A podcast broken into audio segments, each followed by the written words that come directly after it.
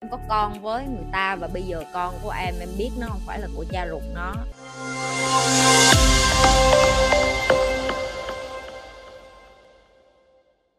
Chị nhi có một cái email mà sáng nay chị nhi nhận được của một cái bạn coi kênh chị nhi. Cái email đó rất là dài và chị Nhi có trả lời với các bạn đó là, chị Nhi có thể trả lời câu hỏi của em trên livestream được không? Nhưng chị Nhi sẽ giữ cái tên của em bí mật. Có lý do tại sao chị Nhi nói như vậy? Tại vì cái câu trả lời cho cái câu hỏi đó nó quá dài. Chị Nhi cũng không có thời gian để gõ và cái người bạn đó đồng ý. Đại loại cái bức thư rất là dài. Nhưng mà cứ ví dụ đi ha. Ví dụ người bạn đó tên là A. Và bạn A hồi xưa có quen anh B và anh C cùng một lúc. Bạn A kết hôn với anh B nhưng mà trong cái thời điểm bạn A hẹn hò với anh B á, thì bạn A cũng có ngoại tình lén lút với anh C nữa. Nhưng mà cuối cùng bạn A có bầu và bạn A quyết định là cưới anh B. Và bạn An nghĩ cái đứa con trong bụng là con của anh B nhưng mà bây giờ khi con lớn rồi thì bạn A biết là con đó là của anh C người cha thì rất là thương con và bạn đó muốn hỏi chị Nhi là em phải làm gì? Tại vì em thấy em không phải là người tử tế. Thứ nhất, cảm ơn em bởi vì dám dũng cảm cho chị biết được là em đang bế tắc như vậy và em cần ai đó giúp.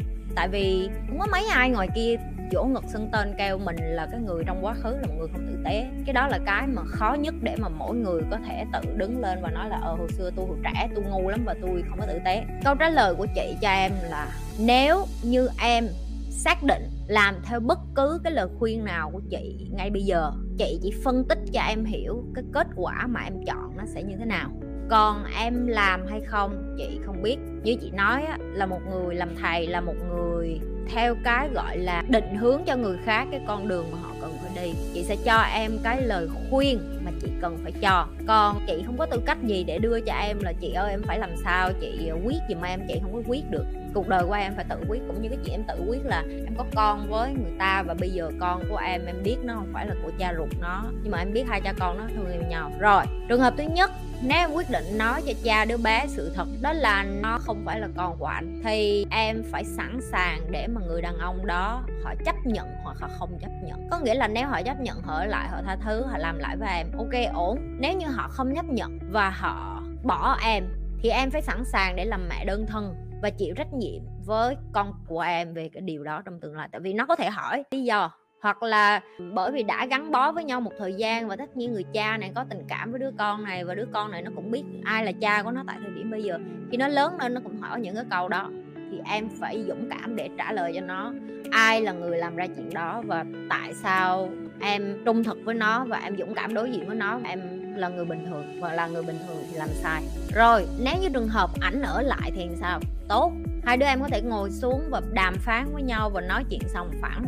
Nhưng mà như chị nói em phải kế hoạch cho cái chuyện xấu xí nhất đó là có thể người ta cảm xúc và người ta không muốn ở lại nữa. Trường hợp thứ hai là em tiếp tục im lặng và sống như vậy tiếp không có nói, không có chia sẻ, không có tiết lộ gì hết, ok? Trường hợp xấu nhất đến một ngày nào đó, người ta vô tình phát hiện ra, tại vì mình không biết được em lỡ đi tai nạn hay cái này cái kia rồi. Người ta xét nghiệm rồi ADN rồi, người ta xét nghiệm máu rồi, người ta coi có trùng, mấy cái đó mình không biết. Trước được cứ nói ví dụ là em chấp nhận, em im lặng, em đợi cho đến khi mà người nhà của em và ảnh phát hiện ra, thì em cũng phải sẵn sàng để biết được là người ta có thể chọn bỏ em. Con em có quyền chọn coi thường em con em có quyền chọn, không có muốn nghe em giải thích. Con em có quyền chọn bị tổn thương. Con em cũng có quyền chọn sống một cách bất cần và làm những cái chuyện bất nhân, bất nghĩa bởi vì nó cảm thấy bị tổn thương. Tại vì nó là con nít mà, ok? Chị chỉ nói cho em đến cái mức là xấu xí nhất thôi. Tại vì một khi mà mình làm sai á và mình nhận lỗi với con á. Nhưng còn cái chuyện là sau khi nhận lỗi con em nó có chấp nhận hay không á, em không có được quyền quyết á, thì cái đó là cái mà chị đang phân tích cho em. Đứa trẻ có thể hành vi như vậy, cũng có thể em giáo dục nó từ bây giờ để đến lúc đó nó chấp nhận đi chăng nữa. Thì đối với nó nó cũng có thể nghĩ là bà cố tình, bà rào trước đón sau, bà dạy tôi như vậy để bây giờ lộ ra để bà bắt tôi phải chấp nhận cái phe của bà chẳng hạn. Tất cả những cái tình huống này em phải nghĩ là nó sẽ ra những trường hợp như vậy. Thì em có sẵn sàng để đối diện với nó như một người lớn hay không. Dù cách A hay cách B thì chị xin lỗi nha.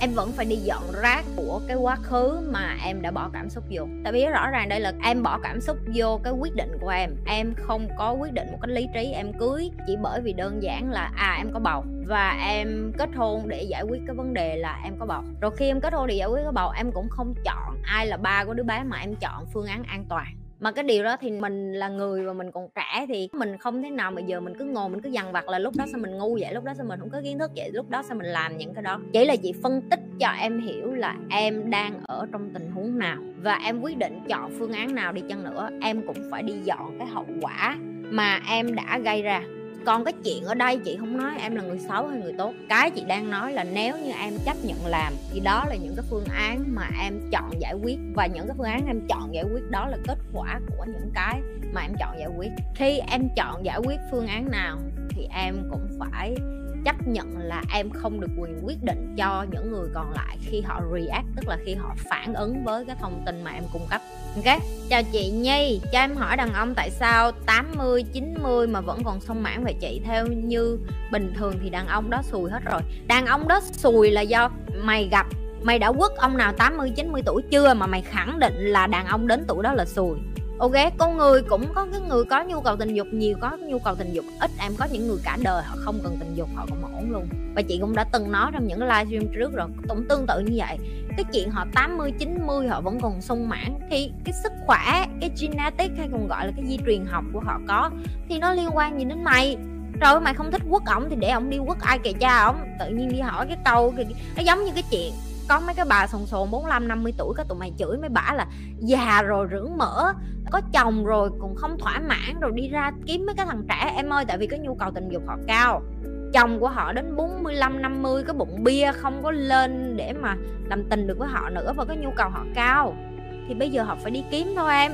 Chị đang phân tích cho em nghe sự thật chứ chị không có nói là chị ủng hộ cái chuyện đó. Chị không có biết, cái đó là chuyện của họ, cái đó là quyết định của họ em. Ok, bây giờ họ cần được giải tỏa mình là ai để phán xét? Mình là ai để có quyền nói là à bạn đến cái tuổi đó bạn kết hôn, giờ bạn thèm tình dục mà chồng bạn không cho thì bạn cũng phải giữ cả em có thể nói ngoài miệng như vậy nhưng mà sau lưng họ làm, em cũng làm được gì họ.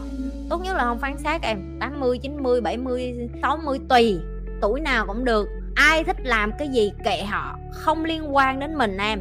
Nha, rồi chị Nhi thấy bạn chị Nhi bên này 70 tuổi, còn khỏe như trâu á, chứ cái gì đâu mà 80 90 chị Nhi gặp hoài, mấy người mà làm ăn á em. Với lại do từng đất nước nữa em, có những cái đất nước cái di truyền học của họ mạnh lắm. Chắc chắn là người châu Á mình không bì lại với mấy cái người ờ, nước ngoài rồi mấy người nước ngoài người ta mạnh lắm. Làm sao để không gặp mấy anh quen mình chỉ vì tình dục? À chị, em là người năng lượng thẳng thắn, không hiểu sao gặp toàn mấy người muốn quen em vì tình dục khi mày thấy thằng nào quen mày vì tình dục mày đi chỗ khác. Trời ơi, mấy cái con này. Tụi mày kỳ cục ghê á. Tao đã nói không có thằng đàn ông nào thấy gái mà không thích quất tại sao tụi mày cứ đi ra lý luận là tại sao đàn ông ai cũng thích em vì muốn quất vậy? Ủa chứ mày nghĩ mấy thằng gặp tao có thằng nào không muốn quất không? Tao biết chứ, kệ mày nó chứ. Nó muốn, nhưng tao có cho hay không là chuyện của tao. Và em cũng như vậy. Thằng nào chẳng muốn, nhưng em cho em không là quyền của em. Em không cho em đi qua chỗ khác đi qua chỗ khác gặp thằng khác. Trời ơi, em ơi thế giới này 7 tỷ người. Em lo gì em không gặp một cái thằng đàn ông mà gặp em mà không yêu em tử tế? Đừng có lo nghe không?